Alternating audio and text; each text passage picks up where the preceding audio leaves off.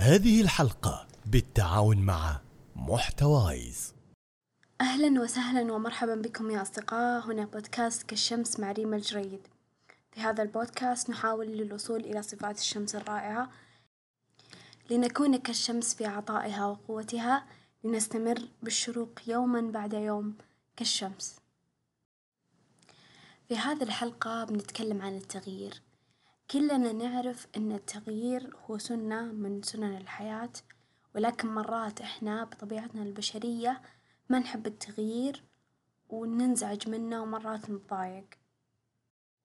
مرات حتى نخاف إن نخرج من منطقة الراحة الخاصة فينا ونقوم بتغيير إحنا نبغاه وعشان نحسن شي من حياتنا أو نطور شي فيها. فإحنا بنتكلم عن نوعين من آه، البدايات. أول شي البدايات لما يكون عندك خوف من البدء من جديد من البدء في خطوة جديدة. والنوع الثاني إن أنت لما تنحط في بداية جديدة أنت ما ترغب فيها. هنا إيه كيف ممكن أنت تتصرف وتتعامل مع الوضع اللي أنت قاعدة قاعد تمر فيه. النوع الأول اللي هو الخوف من البدايات آه، والخوف من الخوض فيها. يكون دائما وغالبا هو خوف من الفشل وليس الخوف من البداية.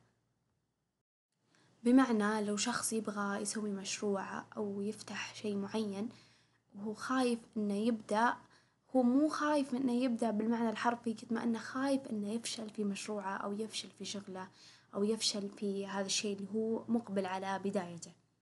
في عبارة تقريبا خلال فترة دراستي في الجامعة علقتها على باب غرفتي عشان تكون دايما يعني نصب عيني. العبارة تقول لا تخشى الفشل عليك أن تخشى أن تكون في نفس المكان بالضبط في السنة القادمة. وأنا أظن آه إني استيعابي لهذه العبارة وإني أحطها من الأشياء اللي أبني عليها قراراتي في الحياة ساعدني كثير. ليش؟ لأن صرت بدال ما أخاف إني أفشل من إني أبدأ بداية جديدة. لأن شي طبيعي إنه مثلا من لو بسوي خمس تجارب في حياتي أو خمس بدايات إن مثلا أربعة منها تفشل وواحد ينجح.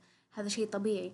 فبدال ما أخاف إني أفشل كنت أخاف إني تجي السنة الجاية وأنا على حالي لا تطورت لا تغيرت لا حققت شي أبغاه ما تحركت من مكاني بالضبط أو ممكن حتى تراجعت للوراء. فتذكيرك لنفسك بأن الفشل سنة الحياة وأن طبيعي جدا أن الواحد يفشل. أنت بس لما مثلا تقدم على خطوة جديدة حاول أنك تدرسها قدر المستطاع. إذا مثلا مشروع تحاول تسوي دراسة جدوى للمشروع ترتبه أكثر. إذا هي تجارب بسيطة خلاص ما تفكر كثير وابدأ فيها وجرب وغامر. ليش؟ لأن التفكير الزايد ما راح يخليك توصل للنتيجة وبيخليك تخاف أكثر وأكثر وبالنهاية ما راح تسوي شي يعني أشياء كثيرة في حياتي ما أتوقع إنها بتتحقق أو إنها بتصير. إذا كنت حاطة في بالي إن آه إني أنا خايفة من الفشل بالعكس كنت أجرب ودايما أقول لو فشلت خيرة ولو ما فشلت الحمد لله على الأقل أنا حاولت وسويت اللي علي. هذا شي مريح.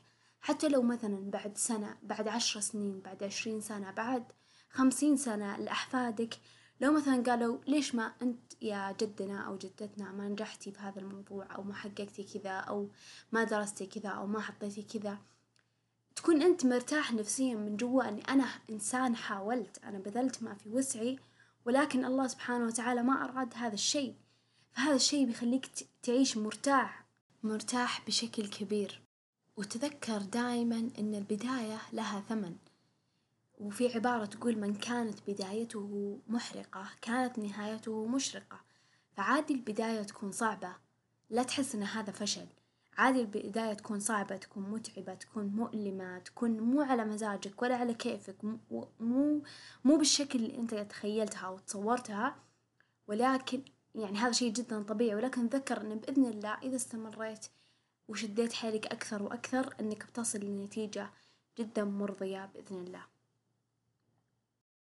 وطبعا أنا من أكثر الناس اللي ما أحب الشخص المتذمر اللي يجلس طول اليوم وطول حياته يتشكع وما يسوي ولا شيء عشان يغير حياته.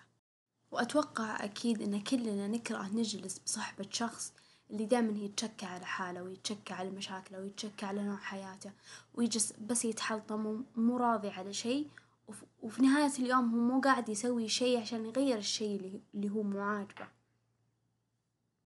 إذا مو عاجبك المكان اللي أنت قاعد فيه حاليا سواء مكانك في الشغل في الحياة في التخصص اللي قاعد تدرسه أيا كان مكانك تذكر إذا ما عجبك المكان اللي تعيش فيه تحرك أنت مو شجرة. تحرك حاول غير جدد أشياء كثيرة بحياتك. وإذا ما تغيرت هنا أنت أمام خيار وحيد إنه تحاول تحب الوضع اللي أنت فيه وتوقف تذمر. طيب أما بالنسبة للبدايات الغير مرغوب فيها لما تضعك الحياة آه، في آه، بدايات جديدة أنت ما استعديت لها ولا بنيت نفسك على أساسها فأنت تحس إنك مخنوق وضايع ومو قادر تتحمل إنك في هذا المكان. هذه البدايات أو هذه المواقف اللي أنت ممكن تضع فيها أنت تقع فيها مجبرا لا مختارا. مثل حصول مشكلة في حياتك إصابتك بمرض معين لا قدر الله إصابة ممكن تصير في حياتك مشاكل معينة تبدأ ظروف في في حياتك أو ممكن حتى بداية شغل جديد أنت من زمان تنتظر إنك تشتغل ثم فجأة تشتغل في شغل و آه، بس لأنك تبغى شغل توافق عليه رغم إن هذا الشغل مو عاجبك مرة. وهنا في هذا الوضع أبغاك تعرف إن أنا مقدرة مشاعرك وأنا عارفة إن هذا الشي اللي أنت قاعد تمر فيه صعب. ولكن قد ما تقدر عشان يعني حاول إنك تتخطى بأسرع وقت ممكن الشعور السلبي اللي أنت قاعد تحس فيه وتنتقل لشعور الرضا وتتذكر إن ربي ما وضعك في هذا المكان إلا خيرة لك مهما كنت تحس إن هذا مو خيرة وإن هذا مو كويس لك. تذكر أن الله أرحم الراحمين هو اللي وضعك في هذا المكان. هذا الشيء بيريحك كثير وبيساعدك على أنك ترضى في, في الوضع اللي أنت وضعت فيه. وبعد ما ترضى بتبدأ تحب هذا الشيء. ممكن تقول مستحيل كيف أحب شيء أنا ما كنت أبغاه. لكن إذا عرفت إنه إنه خيرة لك وبعدين بدأت تبان لك الصورة الكويسة للوضع اللي أنت فيه بتبدأ تحبه أكثر وأكثر. وبرضو في هذا الوضع السيء اللي أنت أو في هذه البداية اللي مو عاجبتك حاول تدور النقاط الإيجابية اللي موجودة فيها وتكبرها عشان تقدر تنبسط.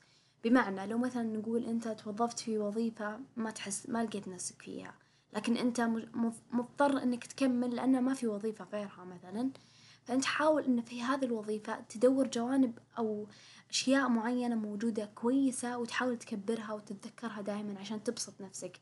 مثلا أنت مديرك إنسان مرة كويس ومتعاون ولطيف. مثلا في جزء معين يكلفونك إياه الإدارة من الشغل أنت مرة تحبه وتشلقى نفسك فيه. مع أنه مثلا تسعة وتسعين بالمية من الأشغال ما تحبها لكن هذا الواحد بالمية كبره وحاول أنك تشوفه بشكل حلو عشان تقدر تنبسط. ولا تركز على الأشياء الأخرى آه، عشان ما يضيق صدرك وتتضايق أكثر. وفي بيت شعر أنا مرة أحبه يقول إن ما لقيت اللي تحب لازم تحب اللي لقيت. أصعب حياة تعيش ما عندك حياة تحبها. إذا ما حاولت إنك تحب وضعك الحالي اللي أنت غير قادر على تغييره بمعنى أنت وضعت في في وضع حالي معين أو ممكن شيء أنت كنت عايش عليه فترة طويلة إذا ما قدرت تغيره حاول تحبه. عشان ما تعيش حياة أنت ما تحبها وتعيش وتعيش تعيس وتعيش في حلطمة وتذمر وتصير حتى الناس تكره صحب صحبتك وتكره الجلسة معاك. وإذا تبغون تفاصيل أكثر عن أن لما تنحط في أماكن أو في وضع أنت ما يعجبك اسمعوا حلقة اتجاه آخر.